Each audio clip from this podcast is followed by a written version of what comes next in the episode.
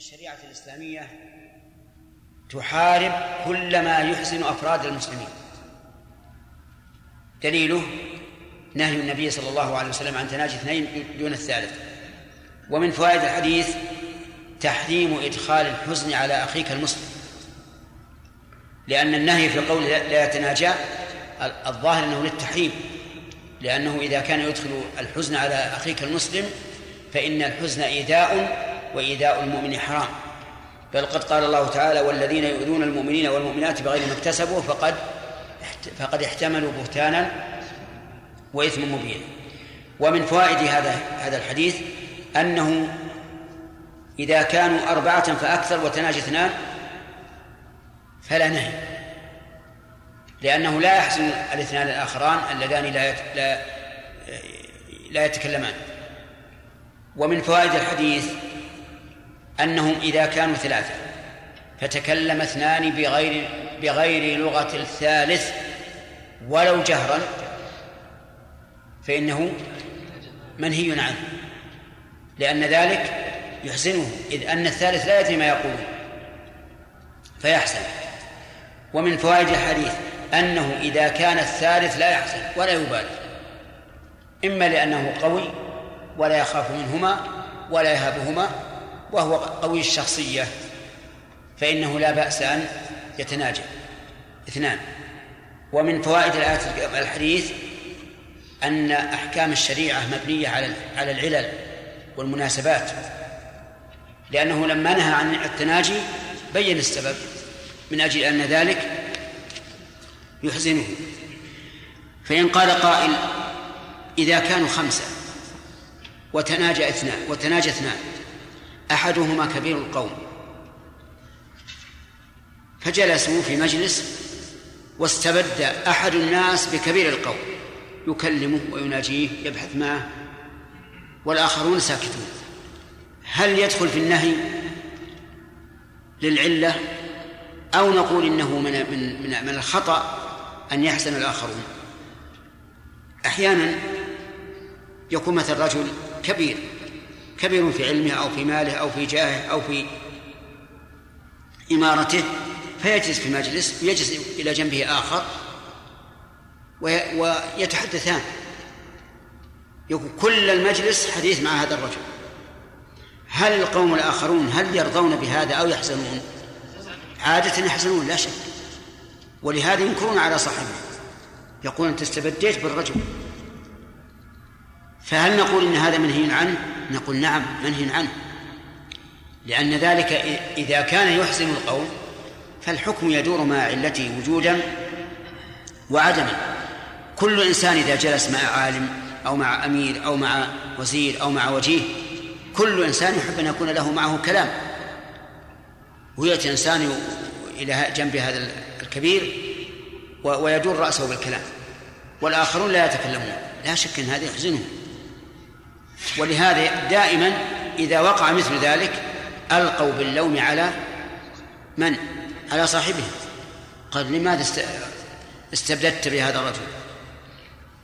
من فوائد هذا هذا الحديث أن النبي عليه الصلاة والسلام أحسن الناس تعليما. إذا حكم بحكم بين العلة. ومن فوائد هذا الحديث أيضا أن تعليل الأحكام يستوجب للإنسان فائدتين عظيمتين أو يحصل به فائدتان عظيمتان. الأولى إيش؟ الاطمئنان أن الإنسان يطمئن للشريعة ويعرف أن, أن هذا هو المناسب وهو الحكمة. الثاني القياس قياس ما لم يذكر على المذكور إذا وجدت العلة. فنأخذ من هذا أن كل شيء يحسن أخاك المسلم سواء في المناجاة أو غيرها فإنه إيش؟ منهي منهي عنه ثم قال وعن ابن عمر رضي الله عنهما قال قال رسول الله صلى الله عليه وعلى آله وسلم لا يقيم الرجل الرجل عن مجلسه ثم يجلس فيه ولكن ولكن تفسحوا وتوسعوا أنا عندي بالرفع ثم يجلس. نعم. ولكن مقتضى القاعدة النحوية أن تكون ثم يجلس. لأن النهي ليس عن إقامة الرجل بل النهي عن إقامته والجلوس مكانه. وعلى هذا فتكون ثم بمعنى واو المعية.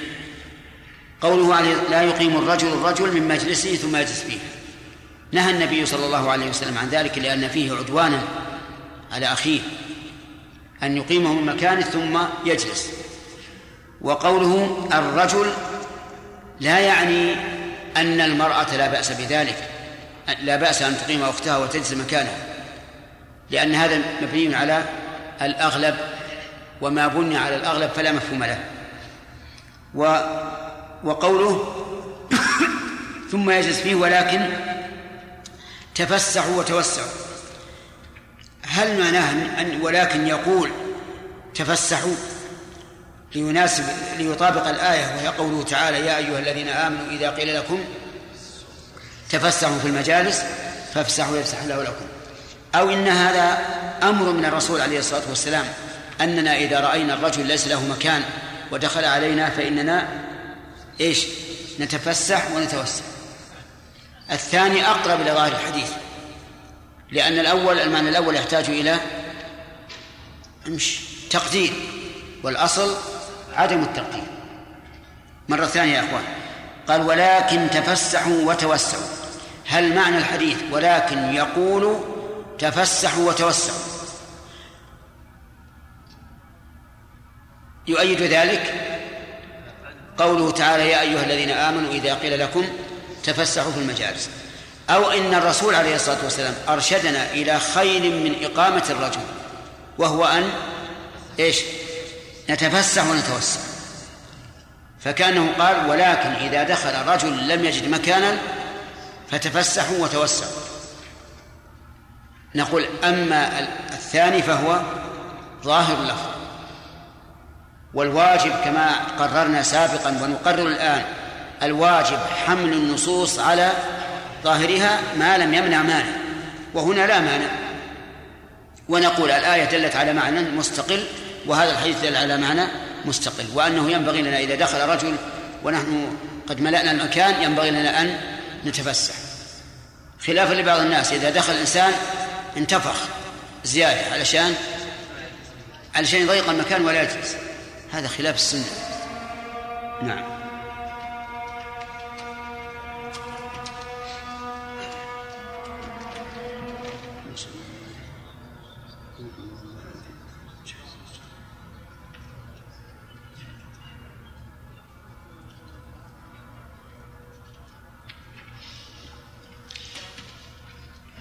هذا الحديث أيضا من الآداب وفيه فوائد. منها تحريم إقامة الرجل من مكانه ليجلس فيه. وجه ذلك أن الأصل في النهي إيش؟ التحريم. ويؤيد التحريم أنه عدوان على الغير والأصل في العدوان أنه حرام. من فوائد الحديث أن الرجل أحق بمكانه ما دامت حاجته لم تنقضي. فلا يقام ويشمل هذا المكان في في المسجد المكان في الدرس المكان في موضع البيع والشراء المكان في أي مكان. هو أحق به ما لم يترك ولكن هل نقول إنه أحق به في هذه الجلسة فقط؟ بمعنى أنه إذا انتهت الجلسة وجاءت جلسة أخرى فالسابق أحق أو نقول هو أحق به دائما. الجواب الأول الجواب الأول لأنه لم يملكه حتى نقول إنه إنك أحق به دائما. فعلى هذا مثلا إذا كان هذا الرجل له مكان بيع وشراء في السوق ونزل به أول النهار. ثم انكف السوق وجاء آخر النهار هل نقول إنه أحق به بمعنى أنه لو وجد غيره فيه فإنه يقيمه؟ أو نقول انتهت انتهت أحقيته بالجلسة الأولى الثانية طيب. لكن إذا جرت العادة بأن مثل هذا إذا وضع آه، متاعه في هذا المكان فهو له دائما. ولا سيما إذا كانت الجهات المسؤولة تتخذ عليه ضريبة في في بقائه في هذا المكان فهنا نقول هو إيش؟ أحق به ما دام متاعه موجودا. فإذا نقله زالت حقيته والعمل على هذا الآن. الآن العمل على ذلك. نعم. من فوائد الحديث أن الرجل لا يقيم الرجل من مجلسه ولو كان ابنه. ولو كان ابنه. فإذا جاء الإنسان ووجد ابنه في الصف الأول مثلا فإنه ليس من ليس من حقه أن يقيمه لعموم لعموم الحديث. طيب آه لو كان تلميذه يقيمه أو لا؟ لا الحديث عام. لو كان عبده لا لأن الحديث عام. إلا إذا كان قد قدم عبده ليجلس فيه. فهذا محل نظر. قد نقول إنه إذا قدم عبده ليجلس فيه حتى يحضر ثم قام العبد عنه فإنه يجلس. وقد نقول إن هذا من باب التحجر لأن العبد لم يتقدم طلبا للثواب. لكن تقدم طلبا إيش؟ لحماية هذا المكان لسيده. وحينئذ يبقى تبقى هذه المسألة كمسألة التحجر. ومسألة التحجر مختلف فيها. من العلماء من رخص في ذلك وقال للإنسان أن يتحجر مكانا في المسجد متى شاء. وما دامت آه، ما دام مكان التحجر معلوما موسوما بشيء موضوع فيه فهو أحق به. ومنهم من قال إنه لا يجوز التحجر بل المكان لمن؟ إيش؟ لمن سبق. وهذا القول أرجح وأقرب إلى الصواب لأن الإنسان إنما يتقدم بنفسه لا بمنديله وكتابه وما أشبه ذلك. ثم إن التحجر فيه مفسدة على المتحجر نفسه إذ أنه ربما يأتي وقد تمت الصفوف فيستلزم ذلك إيش؟ تخطي رقاب الناس. هذه واحد. ثانيا إذا علم أن مكانه متقدم فسوف يتساهل في التقدم. ويقول ما دام مكان آه، مأمونا فمتى شئت ذهبت. وهذا ضر عليه يفوت عليه أجرا كثيرا. آه، ثالثا أنه يوجب إيغار الصدور على هذا المتحجر. ولذلك نسمع دائما الشكاوى من الناس فلان جاء متأخر تقدم إلى مكانه وما أشبه ذلك. فالذي نرى أن هذا أن القول بالتحريم أقرب وهو اختيار شيخنا عبد الرحمن بن سعدي رحمه الله. أما المذهب فلا المذهب يقول تحجر هذا المكان ولو خرجت إلى بيتك وإلى أهلك وإلى ما شئت. ما دام العصا موجودا أو المسواك موجودا أو القلم موجودا أو المفتاح موجودا نعم. ف ف ف فكأنك موجود أنت. طيب إذا قال قائل إنه يريد أن يضع عصاه ويذهب مثلا في ناحية أخرى من المسجد وهو لم يخرج منه. ما نقول فيه؟ الصحيح أنه لا بأس به. ولا حرج لكن يجب عليه أن يلاحظ إيش؟ الصفوف. إذا كان يلزم من تقدمه إلى مكان أن يتخطى الرقاب فحينئذ يجب عليه أن يراعي ذلك. من فوائد الحديث أنه لو أقام الرجل الرجل من مجلسه لا ليجلس فيه فإنه لا بأس. الدليل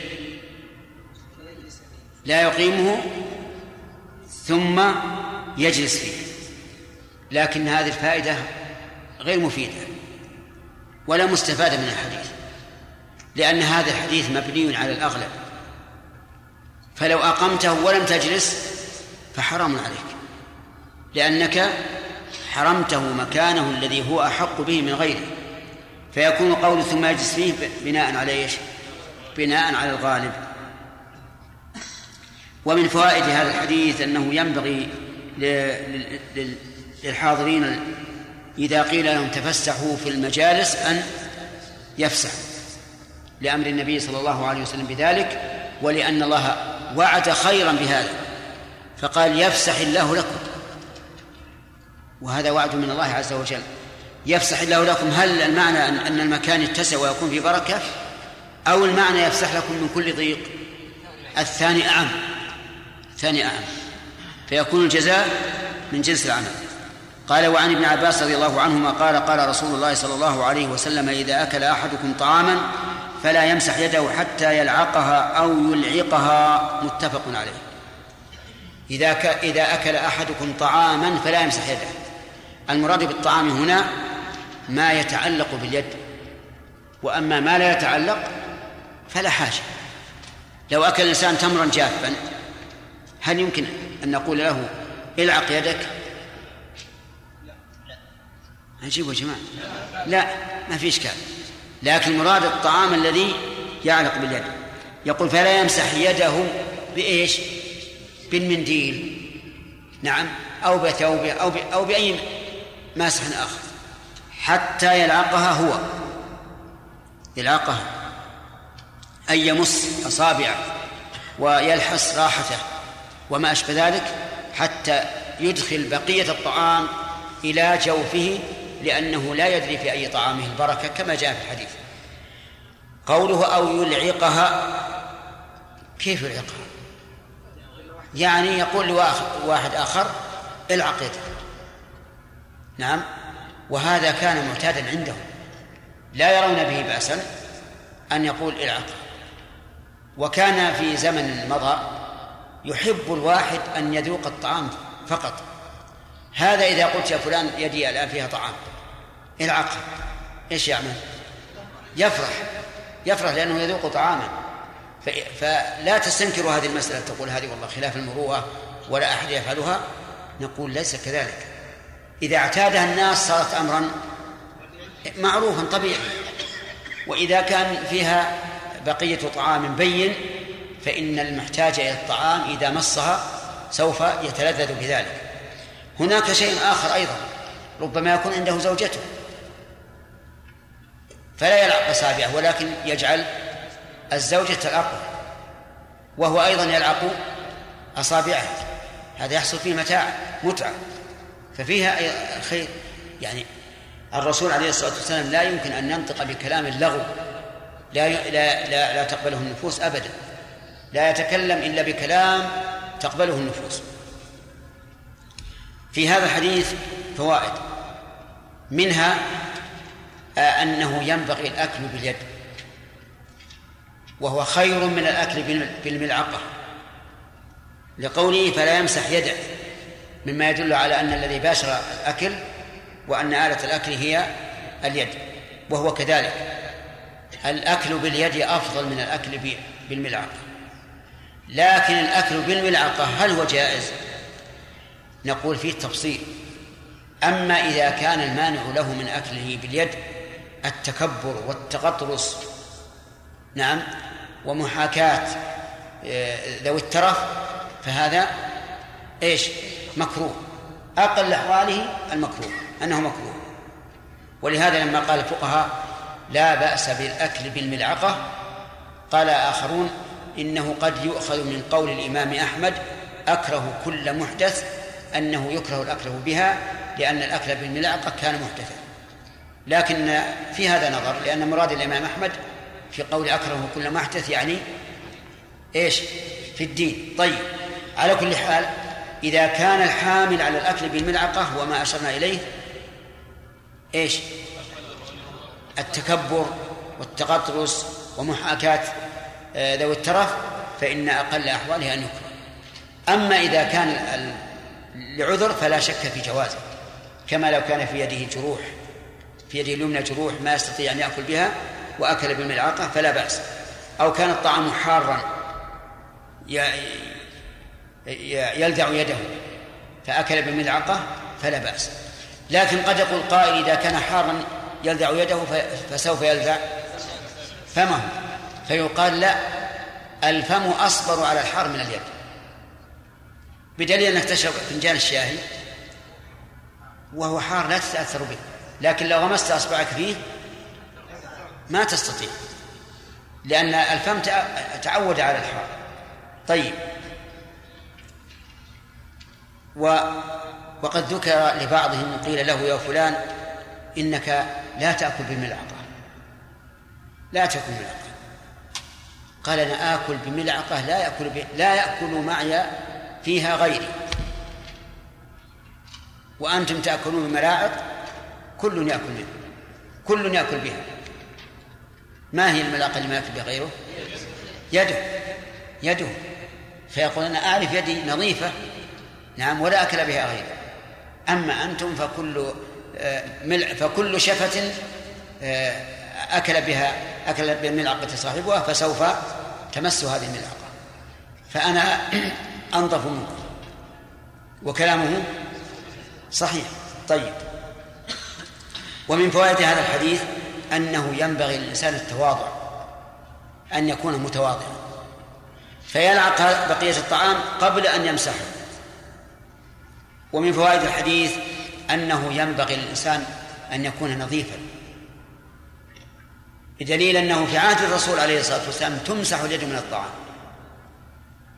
خلافا لما يفعل بعض الناس لا يبالي أن بقيت آثار الطعام في يده أو لا فإن هذا خلاف المروءة وما ظنك لو سلمت على إنسان ويدك ملطخة بالتمر إيش يكون الأمر؟ يتأذى بلا شك. ومن فوائد هذا الحديث جواز إلعاق الغير آه، لأصابعه لقوله أو يلعقها. لكن هذا مقيد بما إذا لم يكن في ذلك ضرر. فإن كان في ذلك ضرر بأن تكون يدك فيها جروح مثلا خفية لا, لا, لا تبين أو أو في فمه أيضا جروح فهنا لا ينبغي. لئلا يعرض الإنسان نفسه للأذى والمرض. وعن أبي هريرة رضي الله عنه قال قال رسول الله صلى الله عليه وسلم ليسلم الصغير على الكبير الإعراب لأن في إشكال. اللام حرف جر يسلم فعل اسم مجرور بالله وعلى جره كسرة ظاهرة في اخره ليسلم الصغير لا إله إلا الله. كيف تقول لا لمعلمكم هداكم الله؟ نعم. أنا الآن أمامي كلمتان. لام جر والثاني كلمة مشهورة يسلم الصغير. نعم. إيش؟ يعني مصممون على تغطئتي لا. أنت أخطأت. الواقع أن اللام ليست حرف جر اللام لام لام الأمر. يسلم فعل مضارع ما هي سلم فعل مضارع مجزوم بلام, بلام الأمر. لكن حرك بالكسر لالتقاء الساكنين لأنه لا يمكن أن تنطق بساكنين وهما باقيان على سكونهما أبدا. يقول ابن مالك في الكافية إن ساكنان التقيا اكسر ما سبق وإن يكن لينا فحذفه استحق إن ساكنان التقيا اكسر ما سبق. وإن يكن لينا يعني حرف من حروف علة فحذفه استحق. تقول يرمي الرجل صيدا. يرمي الرجل. أين الياء؟ أين الياء؟ ليش؟ التقاء الساكنة. حذفناها لأنها ليل. وتقول يدعو الرجل ربه. أين الواو؟ حذفت. لالتقاء الساكنين. طيب. و وإذا كان صحيحا يكسر ليسلم الصغير. الهمزة الساكنة والميم ساكنة وهي حرف صحيح فيجب إيش؟ كسرها. طيب. ليسلم الصغير على الكبير. الصغير سنا أو الصغير قدرا؟ ظاهر الحديث سنا ليسلم الصغير. ويجوز أن يكون قدرا. وإذا كان أحدهما صغيرا سنا وقدرا فالأمر واضح. لكن إذا كان صغير سنا كبير إذا كان صغيرا سنا كبيرا قدرا. أو بالعكس فمن الذي يسلم؟ سنذكر شرط الفوائد طيب ليسلم الصغير على الكبير والمار على القاعد. المار العابر يعني الماشي على القاعد. لأن القاعد متجاوز والماشي متجاوز فكان الذي عليه الحق هو الماشي و والقليل على الكثير. القليل هذا واضح أن نقصد العدد. القليل على الكثير. إذا كانوا ثلاثة وقابلهم أربعة من الذي يسلم؟ طيب ثلاثة كهول. لكل واحد آه، أربعون سنة وأربعة صغار كل واحد له خمسة عشر سنة. إيش؟ من يسلم؟ القليل القليل على الكثير نعم.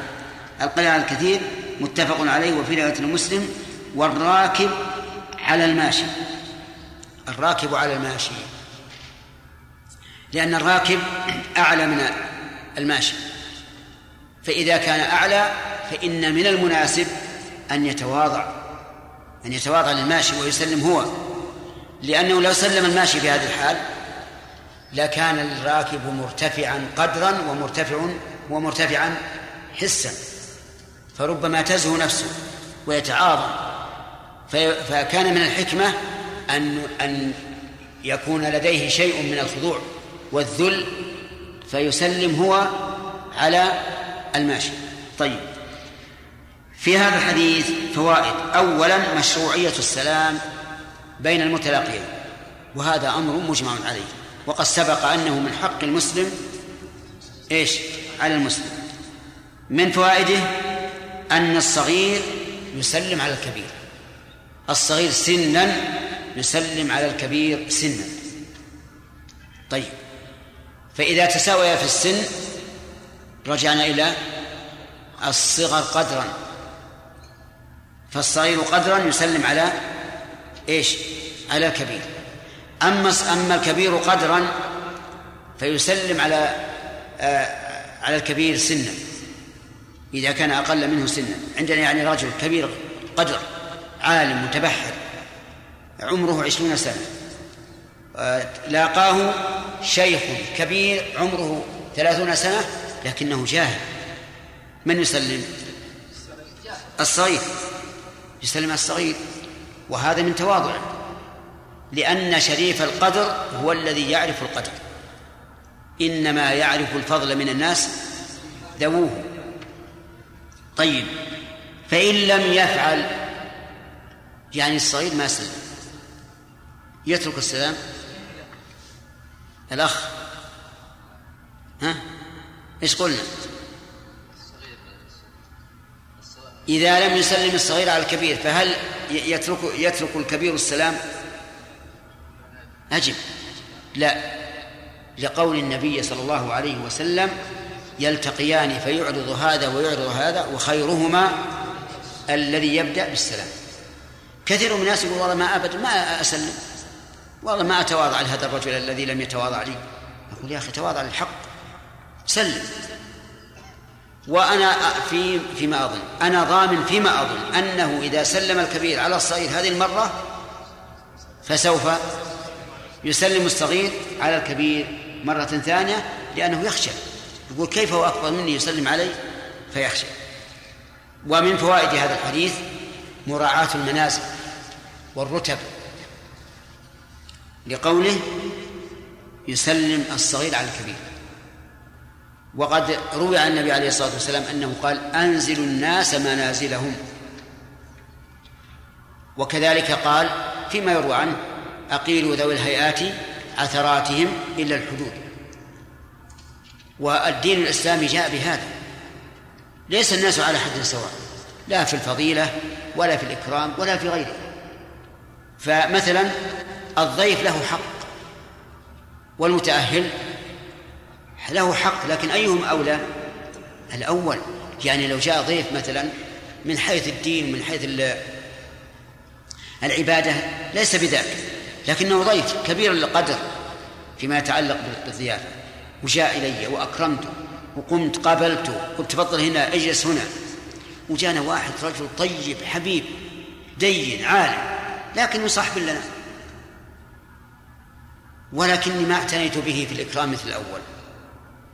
هل يعد هذا من السفه والمخالفة للدين؟ لا بل هذا هو الدين. أنزل الناس منازلهم. أنزل الناس منازلهم. ولهذا يخطئ بعض الناس.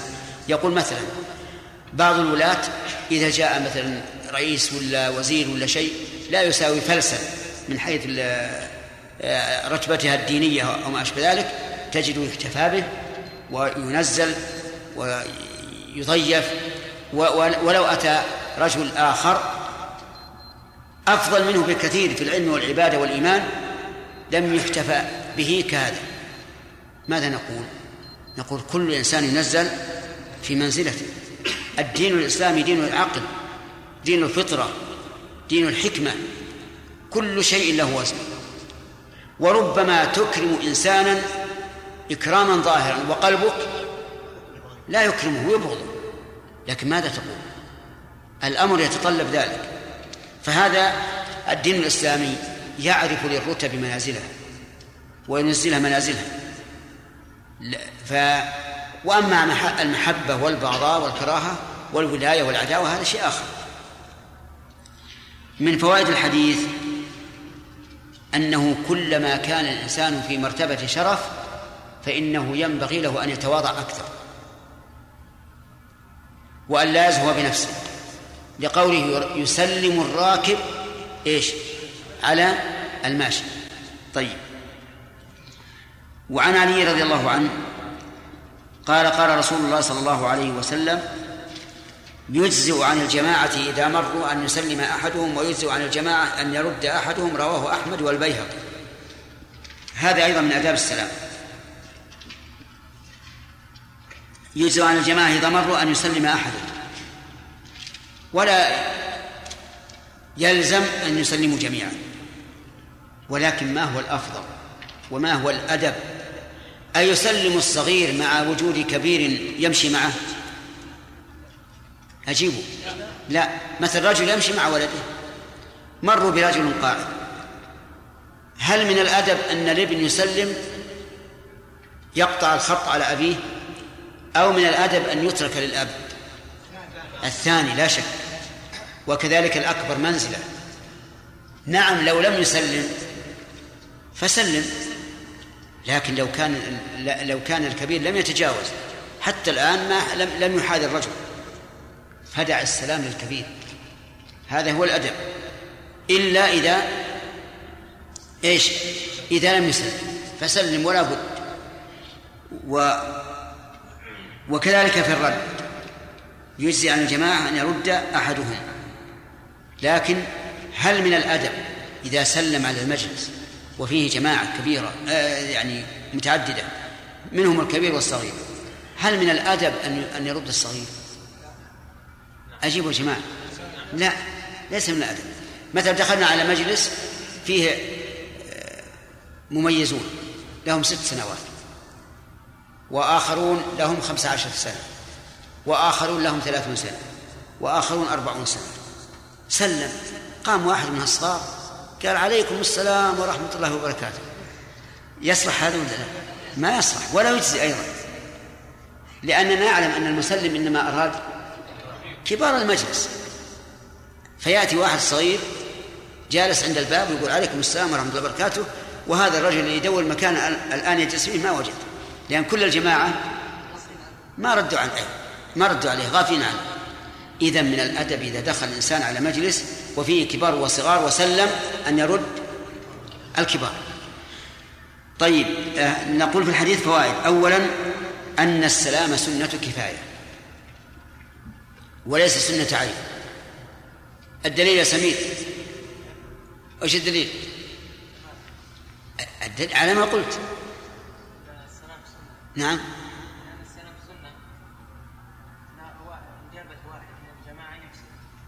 ما هو هذا اللي قلنا؟ ما هو هذا اللي قلنا؟ ما قلنا في الإجابة الحين. لعلك سرحت. سرحت. قلنا فيه دليل على أن السلام ابتداؤه سنة كفاية وجه ذلك؟ أن السلام واحد يكفي عن الجميع. طيب.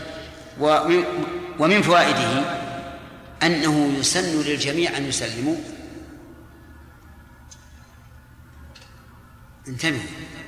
هل يؤخذ أنه يدل على أن أن الأفضل أن يسلم الجميع لقوله يجزي عن الجماعة؟ والله فيه نظر. قد يقول إنه يجزئ شرعا بمعنى أن الشرع إنما ورد أن يسلم واحد عن الجماعة.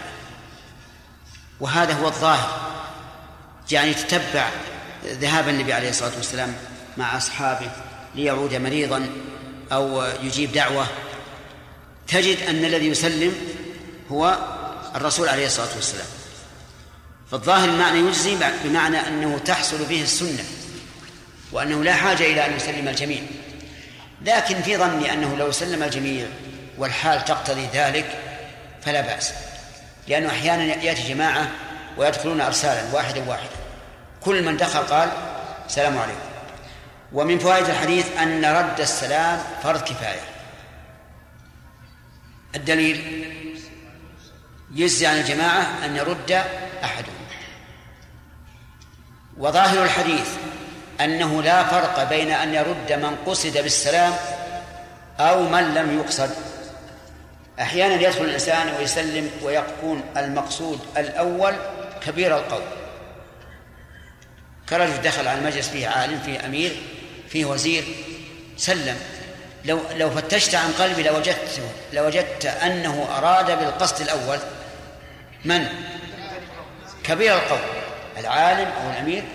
فهل يجزي أن يرد واحد من سطة القوم أو من أدون القوم؟ الجواب لا. ولهذا نص العلماء على أن من قصد بالسلام بالقصد الأول فإنه يجب أن يرد. فرض عين عليه أن يرد. أفهمتم؟ قالوا ولو رد غيره لم يكفي. لأن المسلم أراد إيش؟ أراده هو بالذات وغيره بالتبع. وهذه مسألة قل من يتفطن لها. نعم. انتهى الوقت؟ مرة؟ إي نعم. زاد دقيقتين آه، أجلوها إلى غد إن شاء الله.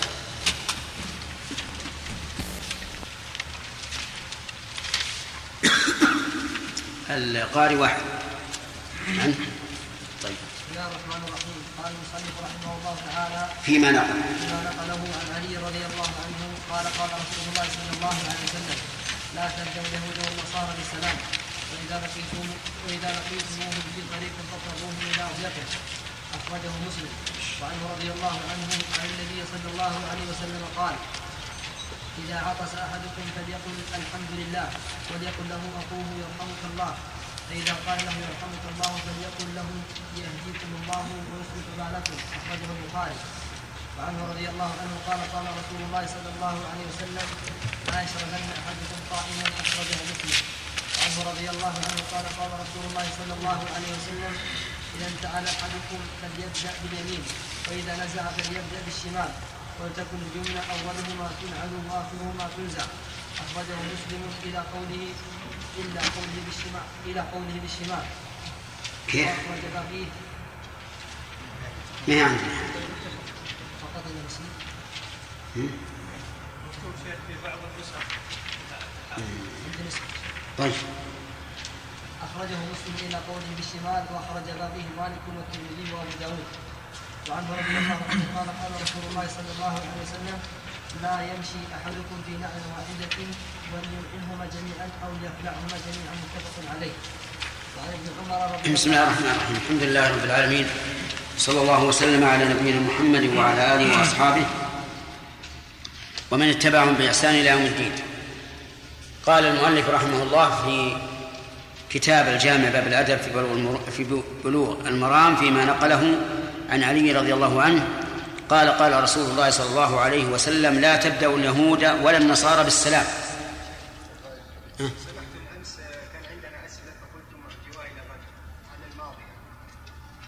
قضاء؟ نعم. لا امس يعني ولم طيب يعني معناه تريد أن تقضي. إذا إذا وافق الجماعة خمس دقائق على العادة. ها؟ إيش؟ آخر درس يعني نعطيه عشر دقائق. طيب. ترى بننسى أنا أعرف أنكم ستنسون وأنسى أنا. قال وعن علي رضي الله عنه قال لا تبدأ اليهود اليهود ولا النصارى بالسلام. لا لا يخفى علينا جميعا أنها لا ناهية.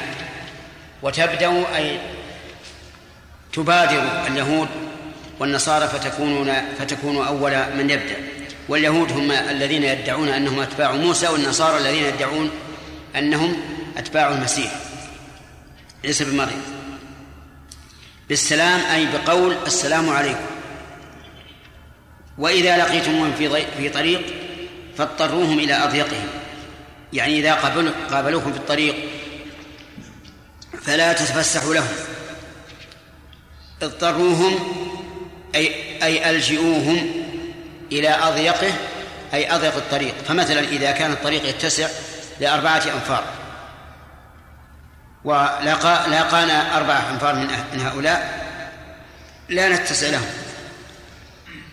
نبقى على ما نحن عليه حتى يضطرهم إلى أن يدخلوا من من بيننا واحدا واحدا.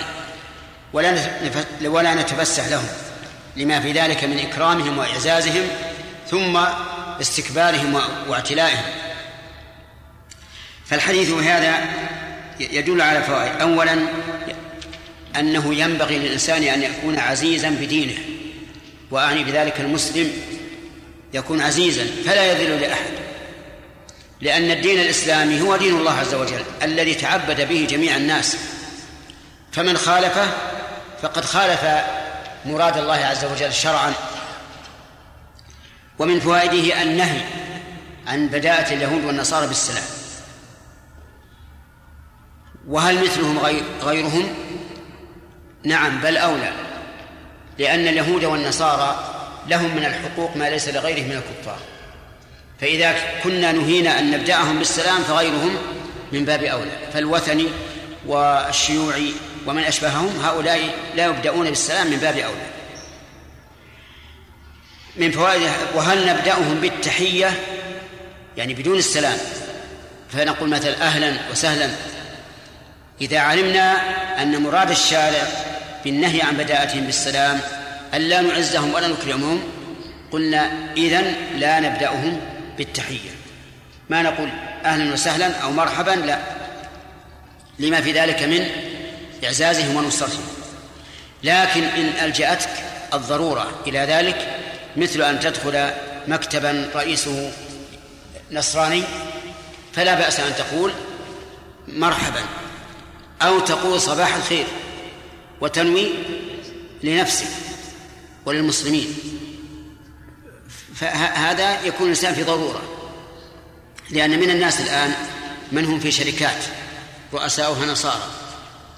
ولا يسعه إذا دخل على المكتب مكتب رئيس الشركة إلا أن يتكلم. فإن فلا يجوز أن يقول السلام عليكم لأن الرسول نهى عن ذلك. ولا و وكذلك أيضا لا يحييه بتحية تؤدي إلى إعزازه وإكرامه لكن يقول كلاما يسلم به من شره ولا يقع في فيما نهى عنه الرسول صلى الله عليه وسلم. ومن فوائد هذا الحديث أنه أنهم إذا سلموا نرد عليهم لأن النهي عن البداءة فإذا سلموا فإننا نرد عليهم. ولكن ماذا نقول؟ انتبه يا آدم النهي عن البداءة يدل على أن رد السلام عليهم جائز وهو كذلك.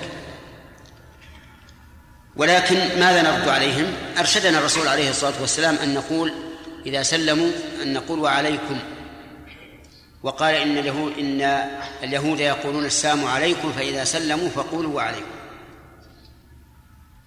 قال بعض العلماء وهذا يدل على أنهم إذا سلموا بسلام صريح قالوا السلام عليكم فلا حرج أن نقول عليكم السلام.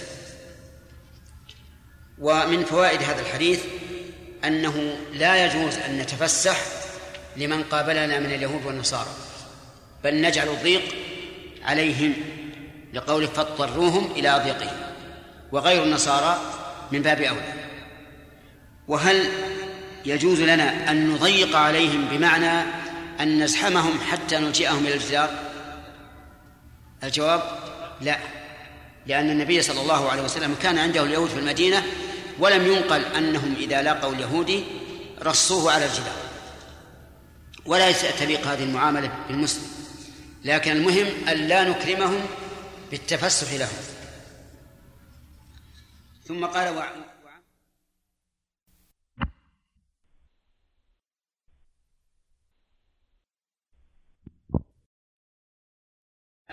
أن يخرجها.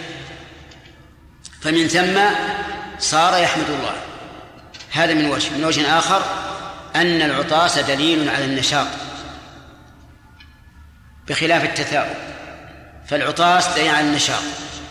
وهو أيضا إخراج ريح محتبسة بقاؤها يضر بالبدن فناسب أن يقول الإنسان الحمد لله. والحمد معناه وصف المحمود بالكمال مع المحبة والتعظيم. ولو مرة واحدة فإذا وصفت أحدا بصفة كمال مع محبتك وتعظيمك له فإن هذا حمد. فإن كرر الوصف وصف الكمال صار ثناء ويدل لهذا قوله صلى الله عليه وسلم قال الله تعالى قسمت الصلاة بيني وبين عبدي نصفين. فإذا قال الحمد لله قال حمدني عبدي. وإذا قال نعم إذا قال الحمد لله رب العالمين قال حمدني عبدي. وإذا قال الرحمن الرحيم قال أثنى علي عبدي. وإذا قال مالك يوم الدين قال مجدني عبدي.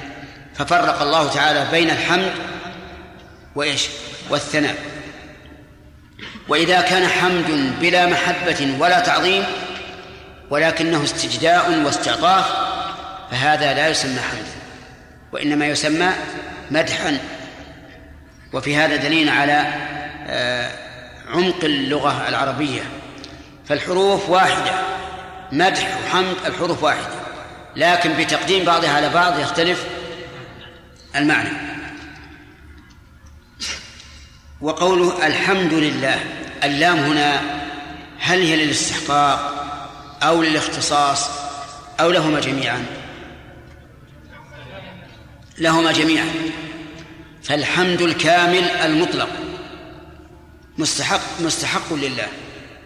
والحمد الكامل المطلق لا يكون إلا لله. فاللام إذا تحمل معنيين الاختصاص والاستحقاق. وليقل له أخوه يرحمك الله. وليقل له أخوه. من أخوه؟ المسلم. إذن فالعاطس مسلم.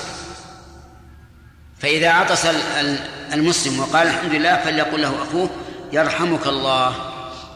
يرحمك الله هذه جملة صيغتها صيغة الخبر لكنها بمعنى الطلب. أي بمعنى الدعاء. فقولك يرحمك الله مثل قولك اللهم ارحمه. وقول يرحمك الله الرحمة بها حصول المطلوب وزوال المكروه. فإن قرنت بالمغفرة صار بها حصول المطلوب وبالمغفرة زوال المكروه لأن المغفرة في مقابل الذنب.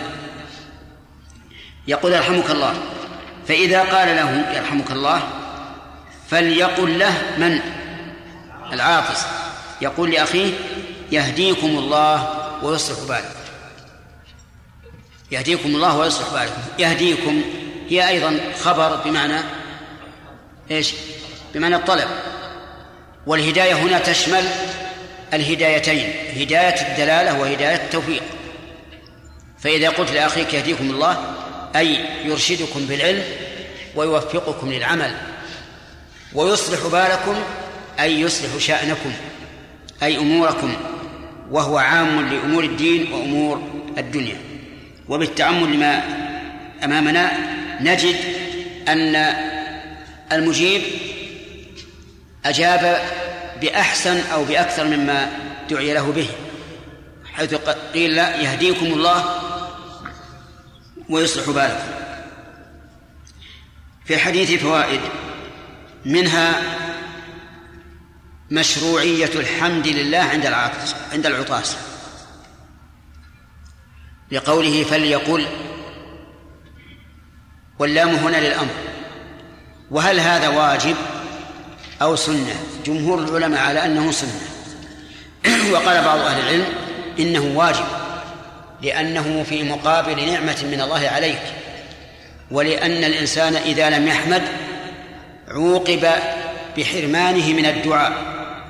أي أنه إذا لم يحمد الله فلا تقل له يرحمك الله. يرحمك الله وهذا يدل على وجوب قول الحمد لله لأنه لا تعزير إلا على ترك واجب. والقول بالوجوب قوي. لكن يعكر عليه أن النبي صلى الله عليه وسلم قال إذا عطس أحدكم إذا نعم إذا عطس وحمد الله فشمته كما مر علينا في أول الحديث. فهذا قد يقال إن ظاهر قوله فحمد الله يدل على أن العاطس قد وسع له أن يحمد الله وأن لا يحمد الله. ومن فوائد هذا الحديث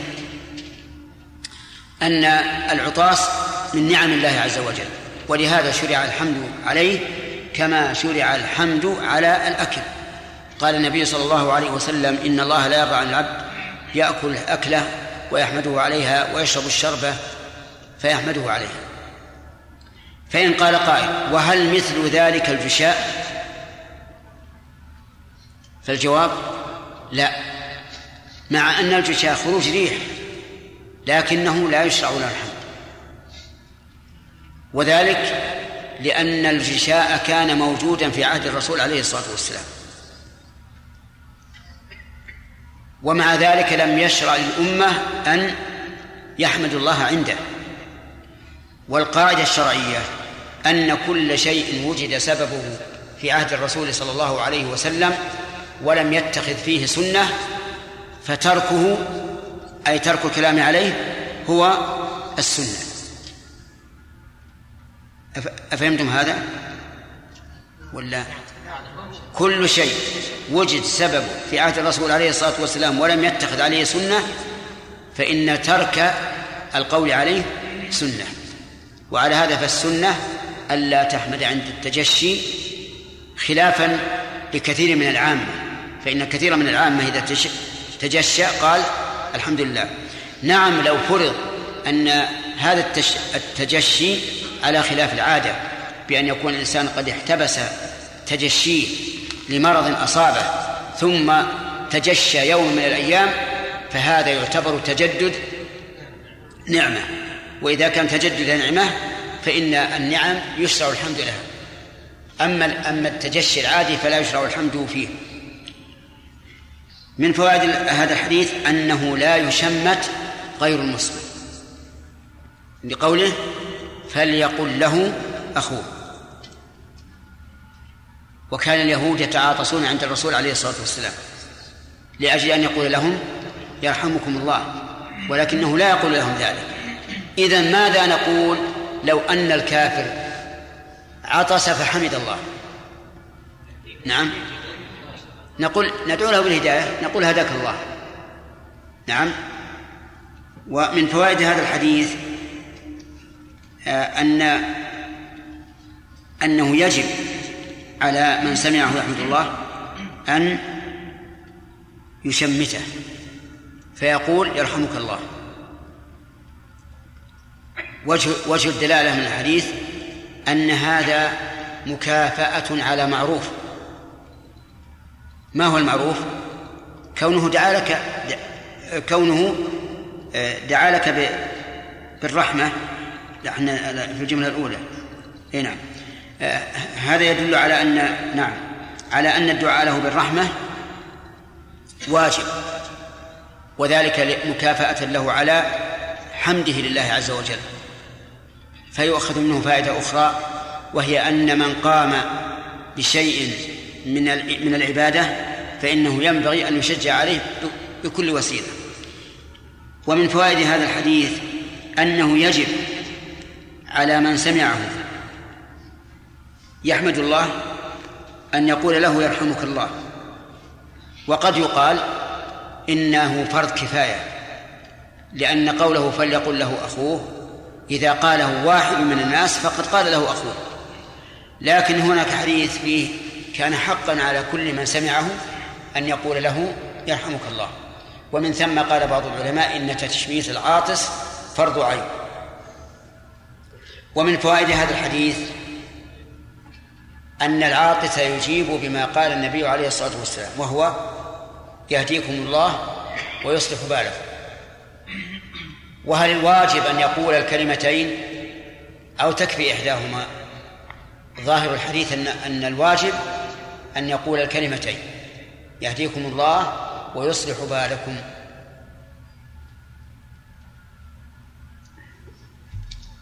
في هذا الحديث لم يقل النبي عليه الصلاة والسلام شيئا حول ما يفعله العاطس.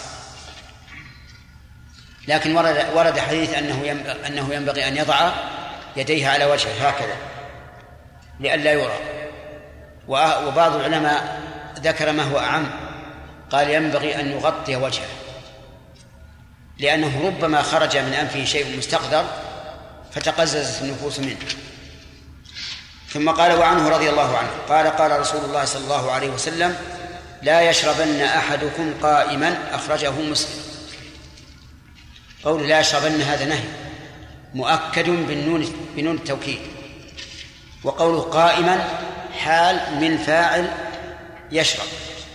يعني حال كونه قائما. إذن فليشرب. قاعدا ومضطجعا. ومضطجعا لا بأس. لكن الإنسان له ثلاث أحوال. إما قائم أو قاعد أو مضطجع. نهى النبي صلى الله عليه وسلم عن عن الشرب قائما.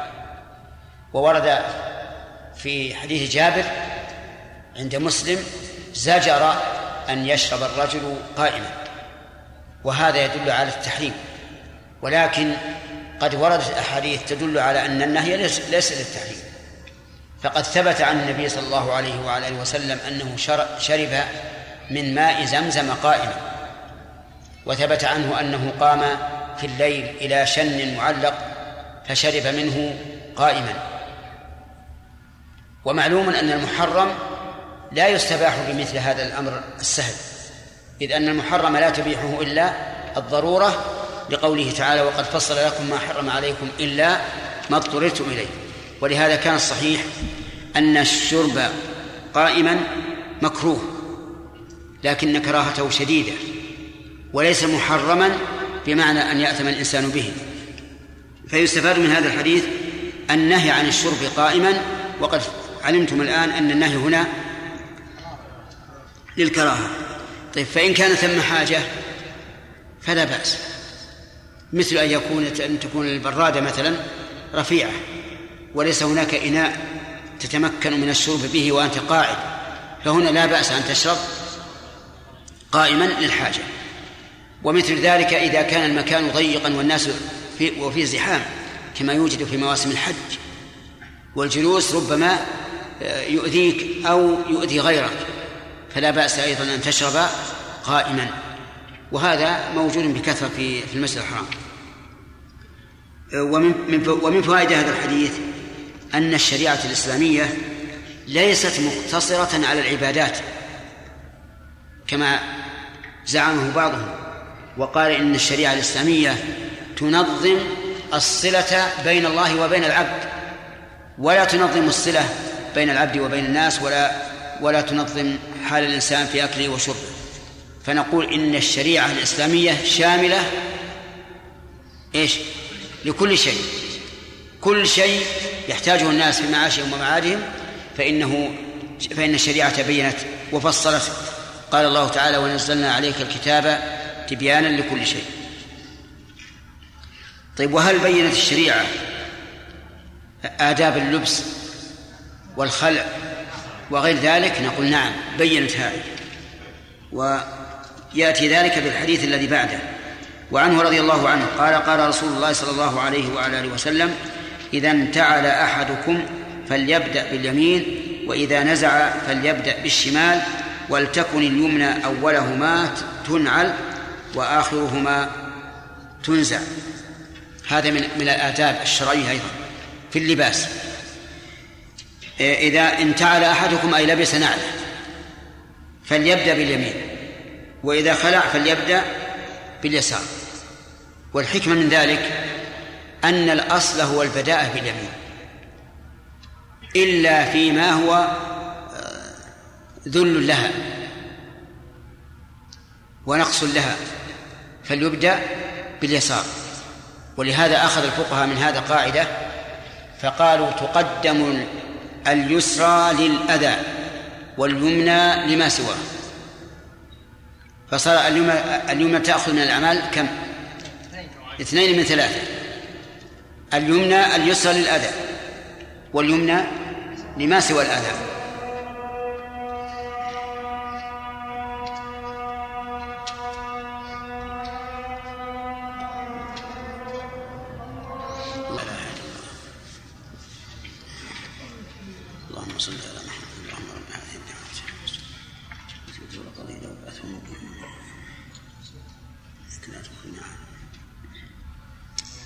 إذا إذا انتعل يبدأ باليمين وإذا خلع يبدأ باليسار.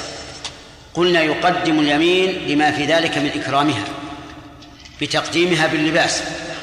تؤخر عند الخلع لما في ذلك أيضا من إكرامها بإبقاء اللباس عليها. ويبدأ بالشمال من أجل تعريتها من اللباس قبل أن تعرى اليمين. وقوله عليه الصلاة والسلام ولتكن اليمنى أولهما تنعل قد يقول قائل هل, هل هذه الجملة مؤكدة لما سبق أو تفيد معنى آخر؟ والجواب أن نأخذ بقاعدة معروفة وهو وهي إذا دار الكلام بين أن يكون توكيدا أو تأسيسا فالأصل أنه تأسيس انتبه لهذا القاعدة. إذا دار الكلام بين أن أن يكون تأسيسا أو توكيدا فالأصل أنه تأسيس لأن التوكيد لا يفيد معنى جديدا. إذا هو إذا هو المعنى الأول لكنه مؤكد. أما التأسيس فيفيد معنى جديدا إذا نقول ولتكن اليمنى أولهما تنعل واليسرى أولهما آخرهما نعم وأولهما تنعل وآخرهما تنزع وآخرهما تنزع فيها فائدة غير الأول وهو أنه يشير إلى أنه يلبس اليمنى لبسا كاملا حتى وإن احتاجت إلى علاج كالربط ونحوه. في بعض النعال تحتاج إلى ربط لها سيور تربط بها وإلا سقطت من الرجل. فإذا قدر أن هذا النعال يحتاج إلى آه، عقد وربط نقول لا تلبس اليسرى حتى تربط إيش؟ اليمنى. ولذلك نهى النبي صلى الله عليه وسلم أن ينتعل الرجل قائما.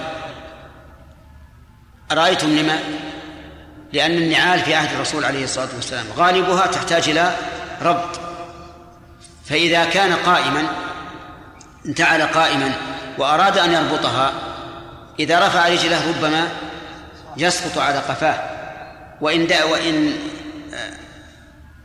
خفض رأسه فكذلك أيضا يكون على وجه آه، غير مستطاب. لذلك نهى عليه الصلاة والسلام أن ينتعل الرجل قائما. أما مثل نعالنا اليوم التي لا تحتاج إلى معالجة فليس فيه نهي. طيب المهم أن قوله ولتكن اليمنى أولهما تنعل وآخرهما تنزع في معنى جديد غير الأول. أنك لا تلبس اليسرى حتى إيه؟ تنتهي اليمنى نهائيا. ثم البس اليسرى. طيب. إن احتاجت إلى إلى عمل قلنا كمل العمل. مثل ذلك الجوارب مثلا. لا تلبس الجورب اليسرى حتى تكمل جورب اليمنى بأن تشده حتى يصل إلى منتهاه في الساق. ولا يكفي أن تلبسه حتى تغطي القدم. ففي الحديث هذا من الفوائد أولا شمول الشريعة الإسلامية. حتى علم النبي صلى الله عليه وسلم أمته كل شيء. وقد شهد الأعداء بذلك. قال رجل من المشركين لسلمان الفارسي علمكم نبيكم حتى القراءة؟ قال أجل. لقد نهانا أن نستقبل القبلة بغائط أو بول وأن نستنجي باليمين وأن نستنجي وأن نستنجي بأقل من ثلاثة أحجار وأن نستنجي برجيع عظم انظر إلى المشرك يقول علمكم كل شيء وصدقه من؟ سلمان. طيب ومن فوائد هذا الحديث تكريم اليمين بالتقديم. تكريم اليمين بالتقديم. وانظر إلى الحكم الشرعي كيف وافق الحكم القدري. فجعل الله تعالى اليمنى أقوى من من اليسرى. هذا في غالب الناس. وإن كان يوجد بعض الناس تكون يسراه أقوى لكن هذا نادر بالنسبة للأكثر. فقدم الله اليمين قدرا وقدمها شرعا. ومن فوائد هذا الحديث جواز ترك النعل.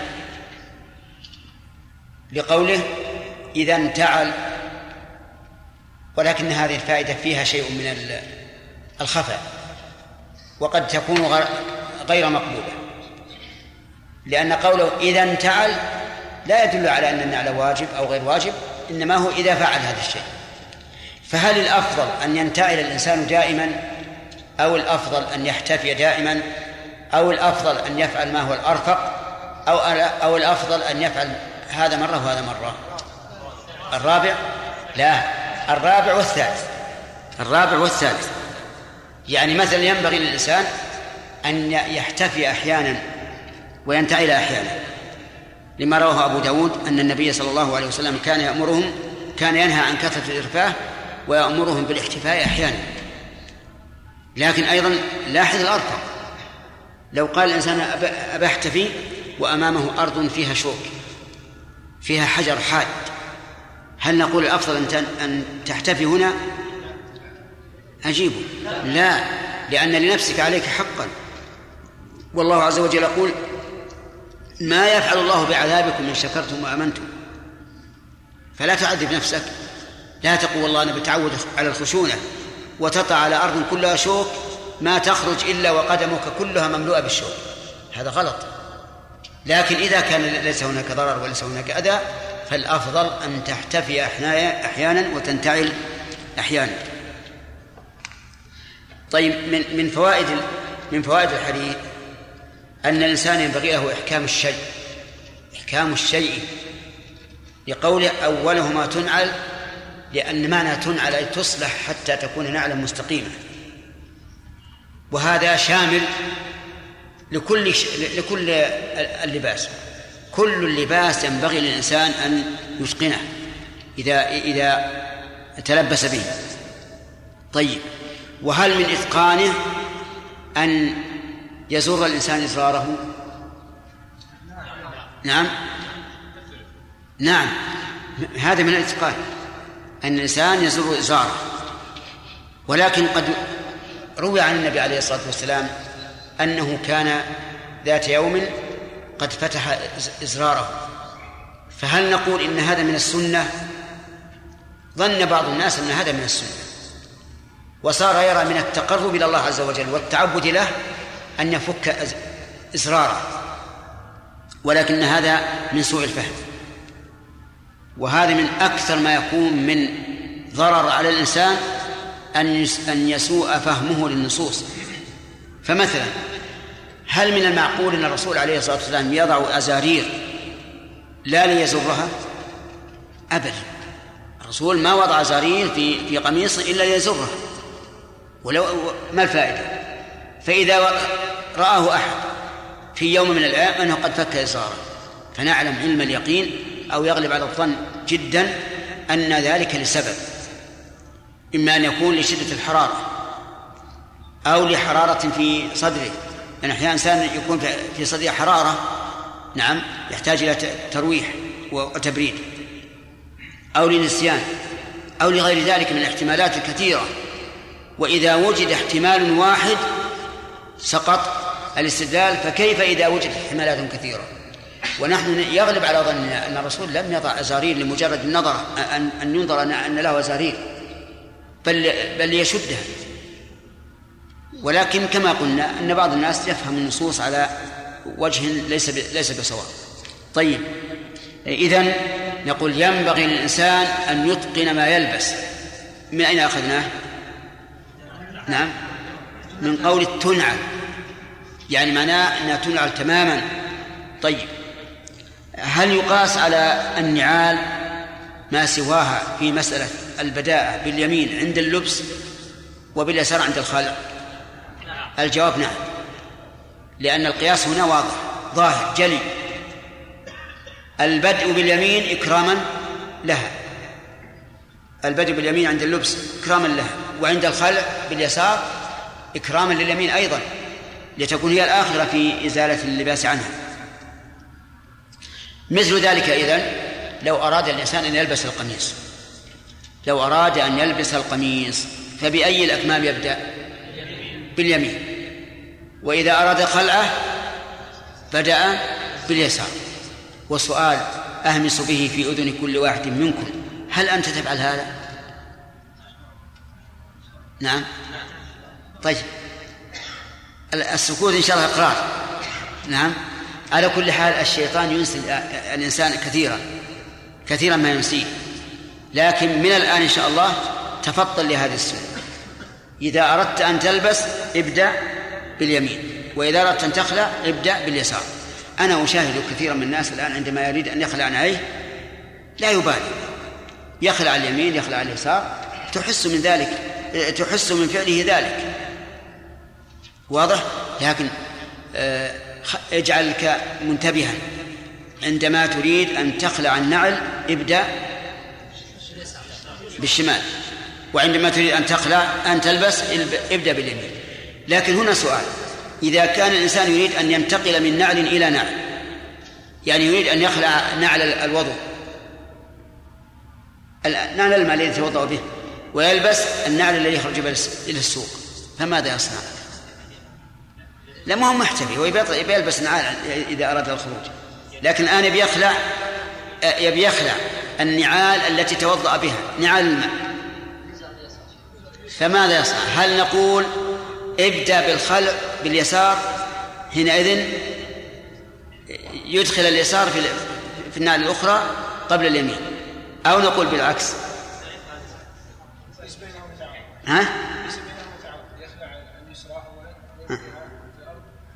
لا ما ما يريد أن توقف في الأرض هذا واضح حل المشكل واضح الأخ يقول يخلع اليسار من نعال الوضوء نعم ويضعها على الأرض. ثم يخلع اليمنى اصبر. نشوف الجواب هذا. ثم يخلع اليمنى ويلبسها. لكن إذا قال أنا لا أريد هذا أنا لا أريد أن أن تتلوث قدمي بالطين مثلا أو بالتراب.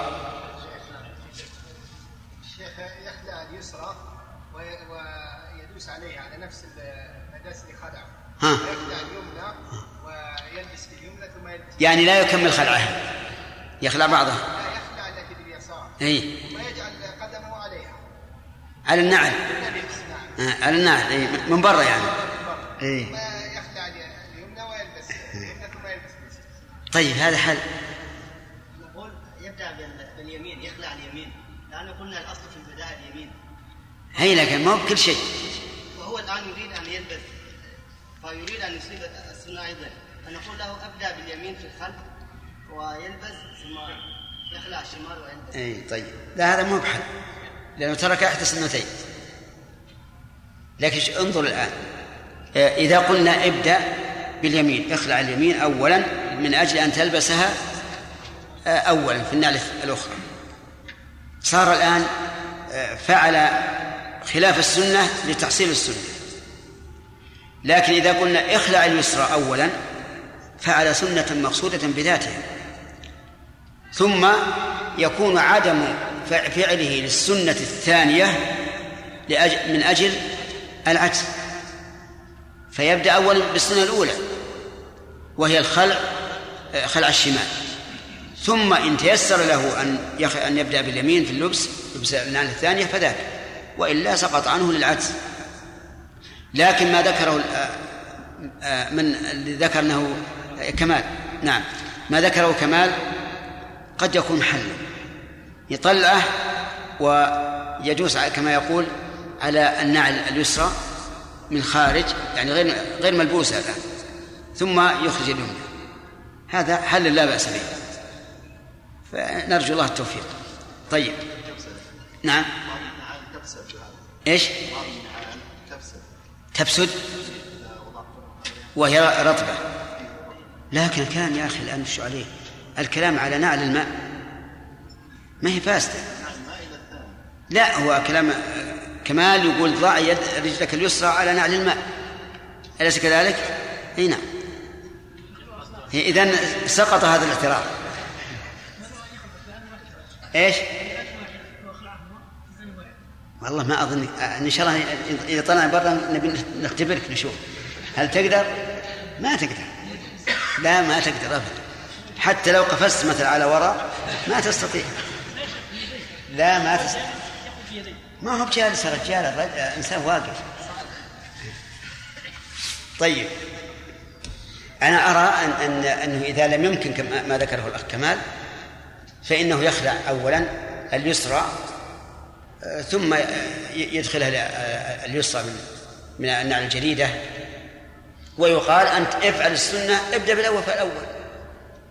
إذا دعاك رجلان فأجب. الأول. طيب. يقول عنه رضي الله عنه قال قال رسول الله صلى الله عليه وسلم لا يمشي أحدكم في نعل واحدة. وليخ شوف الحديث اللي قبل. عندي متفق عليه. عندي عليه حاشية. وفي بعض نسخ البلوغ أخرجه مسلم إلى قوله بالشمال وأخرج باقيه مالك والترمذي وأبو داود والصواب ما هنا أنه متفق عليه.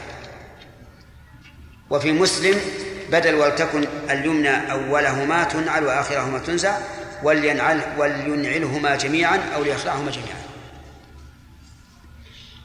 قال لا يمشي أحدكم في نعل واحدة ولين ولينعلهما جميعا أو ليخلعهما جميعا. هذا أيضا من الأداء. لا تمشي بنعل واحدة ولكن إما أن أن تلبسهما جميعا وإما أن تخلعهما جميعا. وظاهر الحديث أنه لا فرق بين أن يكون مشيه بالنعل الواحدة عن قرب أو عن بعد. أحيانا تكون النعل قد بعدت قليلا عن الأخرى فيلبس النعل ويمشي خطوة أو خطوتين ليلبس الأخرى. ولكن الحديث يدل على أنه لا لا لا لا يفعل. ففي هذا الحديث فوائد. أولا آه، النهي عن لبس النعل في رجل واحدة. لقوله لا يمشي أحدكم في نعل واحدة. ويستثنى من ذلك ما إذا كان هناك ضرورة. مثل أن تكون إحدى الرجلين فيها جروح لا يتمكن معها من لبس النعل. فهنا نقول لا بأس أن تمشي بنا الواحدة من أجل الضرورة أو تكون الرجل الأخرى آه، مجبسة يعني فيها الجبس لا يمكن أن ينتعل. نقول هذا أيضا للضرورة. فإن قال قائل ما الحكمة من ذلك؟ نقول ذهب بعض أهل العلم إلى أن الحكمة من ذلك هو العدل بين أعضاء البدن. فلا يمكن أن يجعل بعض البدن منتعلا وبعضه حافيا. ومن فوائد الحديث جواز الانتعال وعدمه. تؤخذ منين يا أخي؟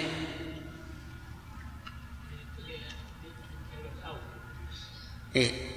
ولينعلهما جميعا أو ليخلعهما جميعا. وهذه للتخيير. نعم. فيجوز الإنسان أن ينتعل ويجوز أن يمشي حافيا فإن قال قائل مشي الإنسان اليوم حافيا يكون محل انتقاد. يكون محل انتقاد. نقول نعم هو يكون محل انتقاد من المترفين. لكنه محل إعجاب من الحريصين على اتباع السنة. واضح؟ المترف سوف ينظر إلى من يمشي حافيا نظرة استنكار. ليش يمشي حافيا؟ لكن الذي يريد السنة ينظر إليه نظر إعجاب حيث طبق ما كان من سنة الرسول صلى الله عليه وعلى آله وسلم.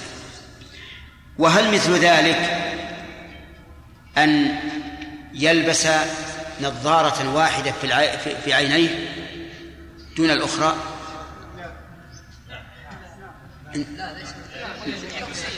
إذا قلنا إن لا دعنا يكون محتاج هذا لا غير وارد. نعم قد يحتاج. تكون إحدى العينين مريضة تحتاج إلى آه، ما يحفظها عن الهواء وعن الشمس والأخرى ليس كذلك. لكن إذا كان بغير حاجة إنسان يضع ملاية مفتوحة من من إحدى العينين و وثابتة من إحدى العينين أنا عندي أنه أشد من الرجل. لأنك إذا مشيت بين الناس في هذه الحال فسوف إيش؟ سوف ينتقدونك. ويقول هذا الرجل وش بلاه نعم. فلذلك لا لا لا لا يلبس آه، نظارة واحدة في عين في عين دون الأخرى. طيب وهل مثل ذلك سماعة لإحدى الأذنين دون الأخرى؟ الظاهر لا. الظاهر لا وإن كان أميل إلى أنه ينبغي أن يساويهما لكن ليس ليس منهيا عنه. وهل مثل ذلك ما يصنعه بعض النساء اليوم تجد إحدى اليدين مملوءة بالحلي والأخرى ليس فيها شيء أو ليس فيها إلا الساعة فقط؟ الجواب الظاهر نعم. الظاهر نعم. لأن العادة من من عهد الرسول عليه الصلاة والسلام وإلى الآن فيما نعلم أن الحلي يكون باليدين جميعا أو بالرجلين جميعا ولا يضربن بأرجلهن ليعلم ما يخفين من زينتهن. لكن جرى الآن اتخذ بعض النساء اتخذ ما يسمونه بال أتم بالموضع الجديدة فصار بعض النساء تجد يدها مملوءة بالحلي والأخرى ما فيها شيء أو فيها الساعة. تكون الأخرى غنية جدا. والثانية فقيرة معدمة. نعم. ولهذا لو لو أن هذا جرى في زمن سابق لقال الناس إن هذه المرأة ليس عندها شيء. فقيرة. لم لم تقدر إلا على يد واحدة. نعم.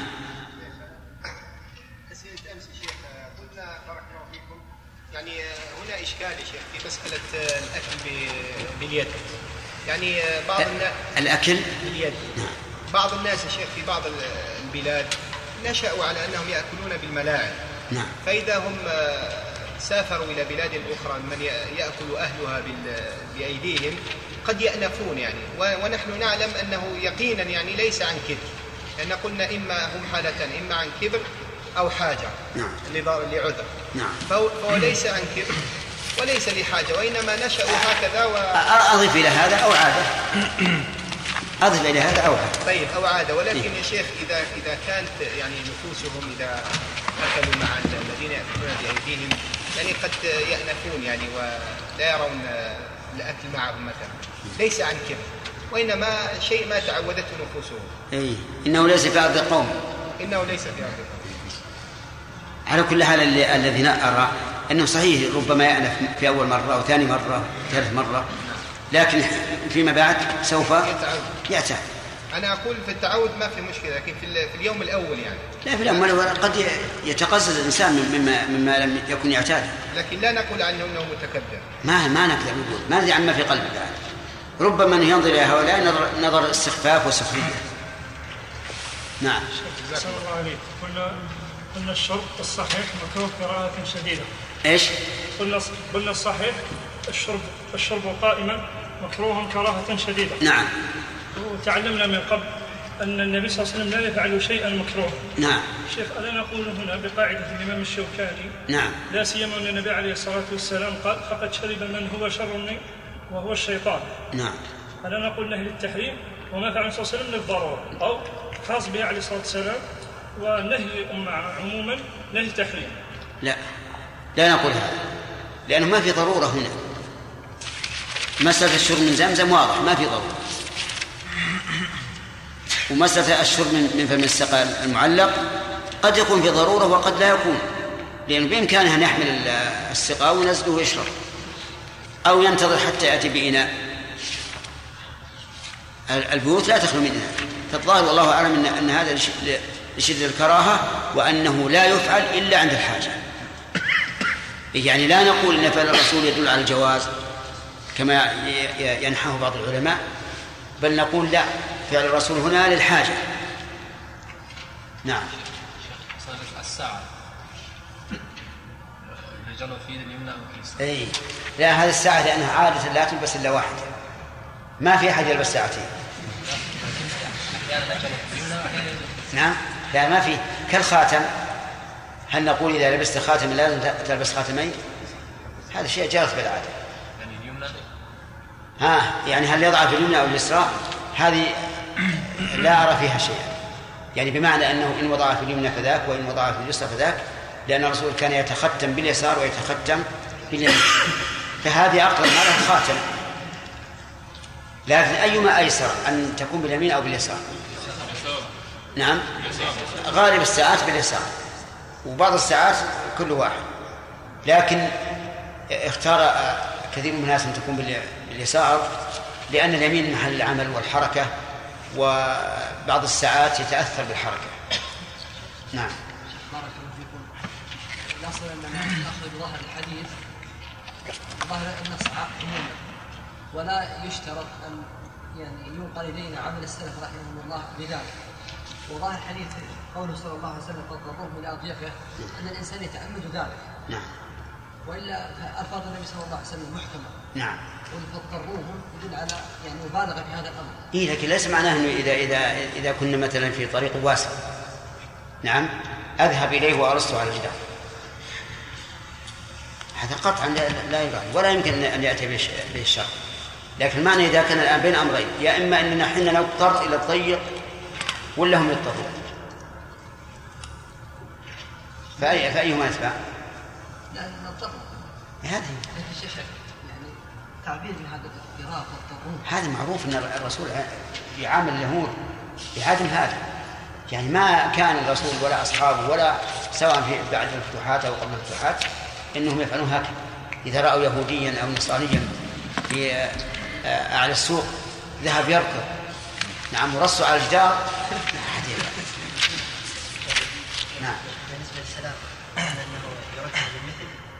يزيد عليه يعني نعم. لكن الشيخ بعض الناس لما تسلم عليه مثلا ببشاشه ومراره يرد نفس الكلام لكن ما تقولون في هذا السؤال؟ يقول إن الله قال وإذا حييتم بتحية فحيوا باحسن منها أو ردوها هل يشمل ذلك الصيغة القولية والهيئة الفعلية؟ بمعنى إذا قال السلام عليكم ورحمة الله تقول عليكم السلام ورحمة الله. هذا مثل. وإن زدت وبركاته هذا أحسن.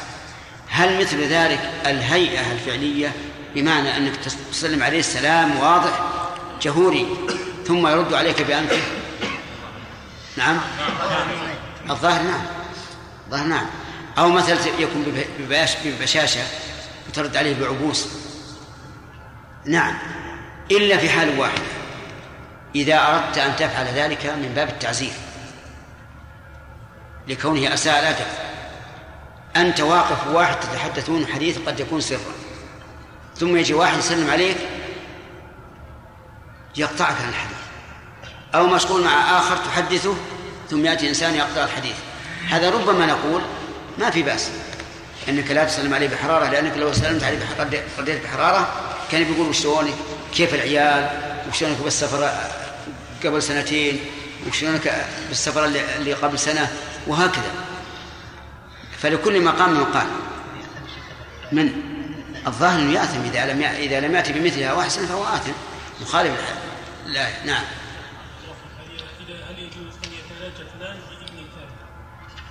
إي نعم. يجوز. لأن العلة التي قال لا يتناجى اثنان دون الثالث أو دون الآخر من أجل أن ذلك يحزنه تدل على أنه إذا كان بإذنه فلا بأس. وهذا يقع كثيرا يقول يا فلان تسمح لنا أتكلم مع فلان؟ قليلا. نعم.